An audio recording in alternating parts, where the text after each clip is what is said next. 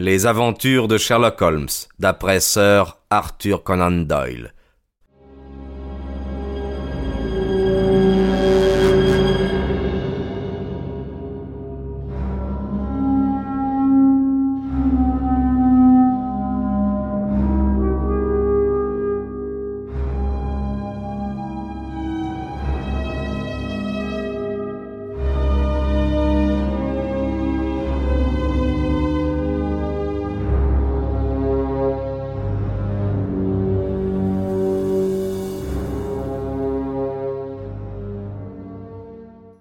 Le mariage de Lord Saint-Simon et son curieux dénouement ont depuis longtemps cessé d'intéresser les cercles aristocratiques au milieu desquels évolue celui qui fut le héros de cette malheureuse aventure. De récents scandales, agrémentés de plus piquants détails, en ont fait oublier le souvenir, et nul ne s'intéresse plus aujourd'hui à ce drame vieux de quatre ans. Néanmoins, comme j'ai tout lieu de croire que le grand public n'en a jamais eu qu'un aperçu très sommaire, et comme, d'autre part, mon ami Sherlock Holmes contribua largement, en l'occurrence, à trouver le mot de l'énigme. J'estime que ces mémoires seraient incomplètes si je n'y faisais point figurer le récit de ce singulier épisode. Un après-midi, au retour d'une promenade, cela se passait quelques semaines avant mon propre mariage et à l'époque où je partageais encore le logement de Holmes dans Baker Street, mon ami trouva sur la table une lettre qui l'attendait. J'étais moi-même resté enfermé toute la journée ce jour-là, car le temps s'était mis subitement à la pluie, et la balle de Joseil que la campagne d'Afghanistan m'avait laissé en souvenir me faisait beaucoup souffrir. Assis dans un fauteuil et les jambes allongées sur un autre, je m'étais entouré d'une montagne de journaux, puis, euh, lors j'avais été bien repu de nouvelles et de faits divers, j'avais rejeté toutes ces feuilles de côté et m'étais pris à contempler distraitement cette lettre à cacher, armoriée, en me demandant de quel illustre correspondant elle pouvait provenir.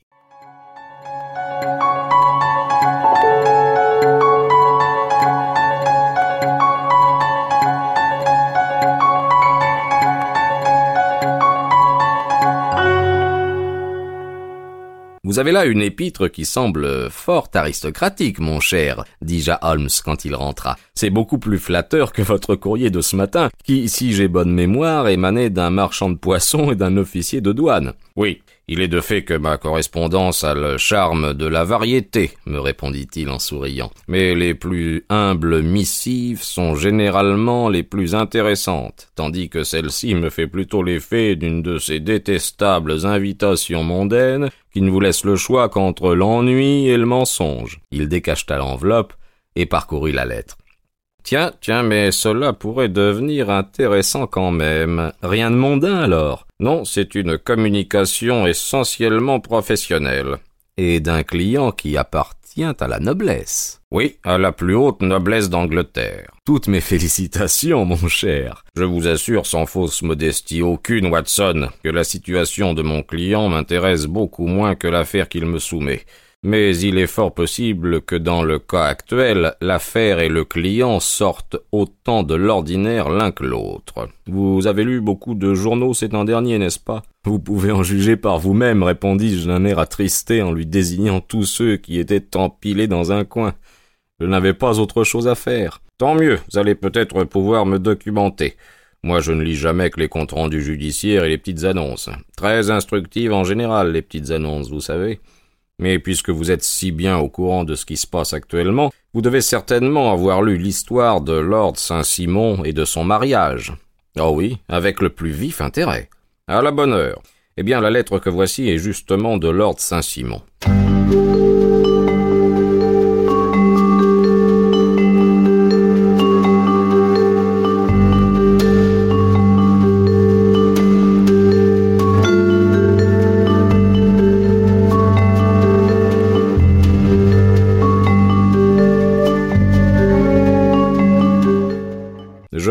Et je vous demanderai en échange de tâcher de retrouver parmi ces journaux tout ce qui a trait à cette question.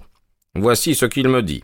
Cher monsieur Sherlock Holmes, Lord Backwater m'assure que je puis avoir une égale confiance en votre jugement et en votre discrétion.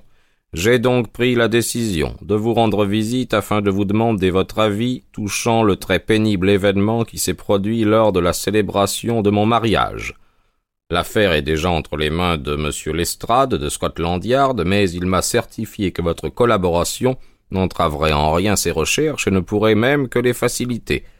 Je serai chez vous à quatre heures de l'après-midi, et j'ose espérer qu'au cas où vous auriez pris un autre engagement, vous voudrez bien vous rendre libre, l'affaire dont il s'agit étant de la plus haute importance. Agré, etc., etc., etc. Robert Saint-Simon. La lettre porte l'adresse de Grosvenor Mansion. Elle a été écrite avec une plume d'oie, et le noble lord a eu la malchance de se mettre de l'encre sur la partie extérieure du petit doigt de la main droite, ajouta Holmes en repliant son épître.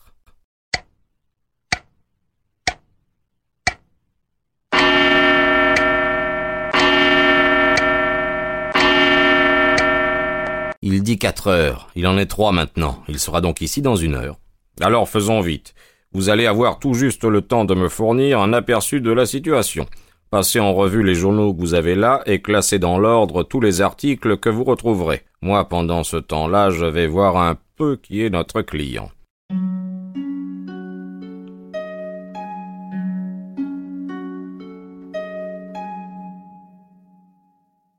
Il s'empara d'un volume rouge, rangé avec d'autres annuaires à côté de la cheminée.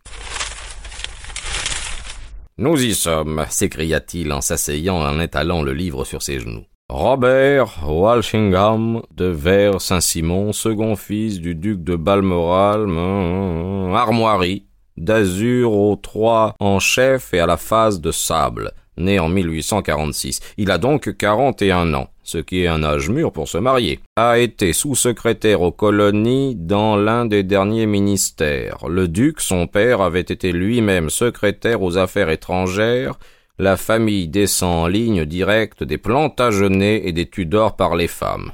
Bon, bon, tout cela ne nous apprend pas grand-chose d'utile. Je crois que je ferais mieux d'avoir recours à vous, Watson, pour m'enseigner ce que j'ai surtout besoin de savoir.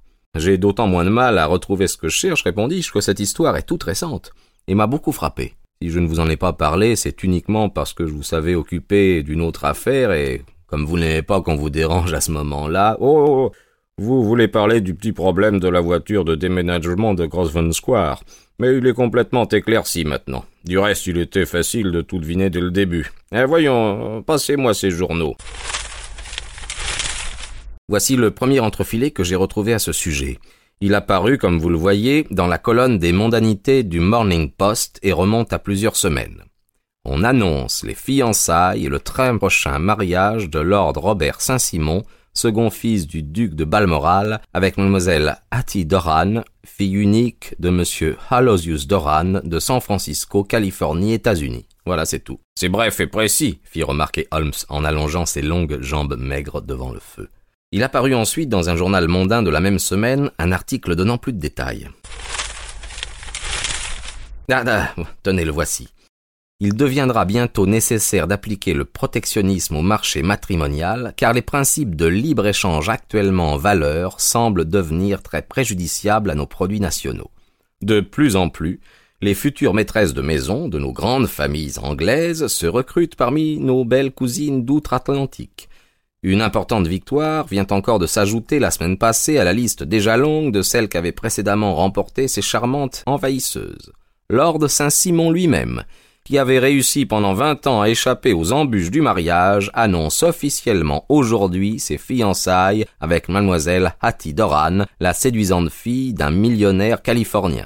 Mademoiselle Doran, dont la gracieuse silhouette et la remarquable beauté avaient été très remarquées aux réceptions de Westbury House, est fille unique, et chacun répète à l'envie que sa dot dépassera cent mille livres, sans parler de magnifiques espérances. Comme il est de notoriété publique que le duc de Balmoral a été contraint au cours de ces dernières années de vendre sa galerie de tableaux, et comme Lord Saint-Simon ne possède aucun domaine en propre que celui, d'ailleurs très insignifiant, de Birch Road, il est bien évident que l'héritière californienne ne sera pas la seule à se réjouir de cette union qui lui permettra, comme à beaucoup d'autres, de troquer son nom républicain contre un titre envié de noblesse anglaise. Euh, c'est tout? Questionna Holmes en bâillant. Oh mais non, loin de là. Il y a ensuite dans le Morning Post également un autre article annonçant que le mariage aura lieu dans la plus stricte intimité. Il sera célébré à l'église Saint-Georges, dans Hanover Square, que seule une douzaine d'amis seront invités et qu'à l'issue de la cérémonie, le cortège se rendra dans la maison louée, toute meublée à Lancaster Gate, monsieur Aloysius Doran.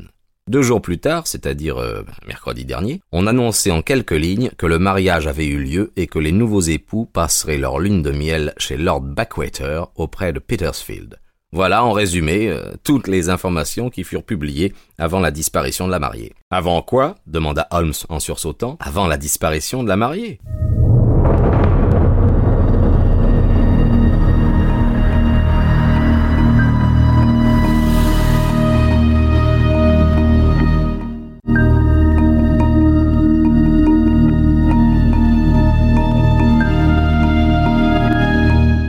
Quand a-t-elle donc disparu?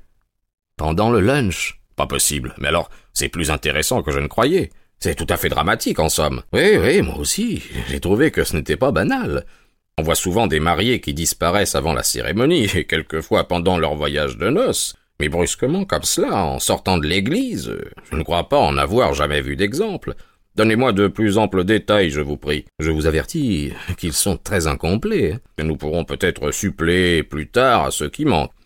Le peu qu'il y en a actuellement se trouve exposé dans un article publié par un journal du matin d'hier que je vais vous lire. Il est intitulé Un mariage mondain troublé par un singulier incident. La famille de Lord Robert Saint-Simon vient d'être plongée dans la consternation par les étranges et pénibles incidents qui se sont produits au retour de l'église. La cérémonie, ainsi que l'avaient brièvement rapporté les journaux hier, avait eu lieu la veille mais il nous a fallu attendre aujourd'hui pour obtenir confirmation des bruits que l'on faisait courir avec tant d'insistance. Malgré les efforts tentés par les amis de la famille pour étouffer l'affaire, le public s'en est si vite emparé qu'il n'y aurait plus désormais intérêt pour personne à vouloir dissimuler ce qui défrait actuellement toutes les conversations. La cérémonie, célébrée à l'église Saint-Georges dans Hanover Square, avait été extrêmement discrète. Seul y assistait le père de la mariée, M. Aloysius Doran, la duchesse de Balmoral, Lord Backwater, Lord Eustace et Lady Clara Saint-Simon, frère et sœur cadet du marié, et Lady Alicia Whittington. Tout le monde se rendit ensuite chez M. Aloysius Doran, où un lunch avait été préparé. À ce moment, un premier incident fâcheux fut provoqué par l'arrivée d'une femme qui essaya de s'introduire de force dans la maison à la suite des invités en prétendant qu'elle avait des droits sur Lord Saint-Simon.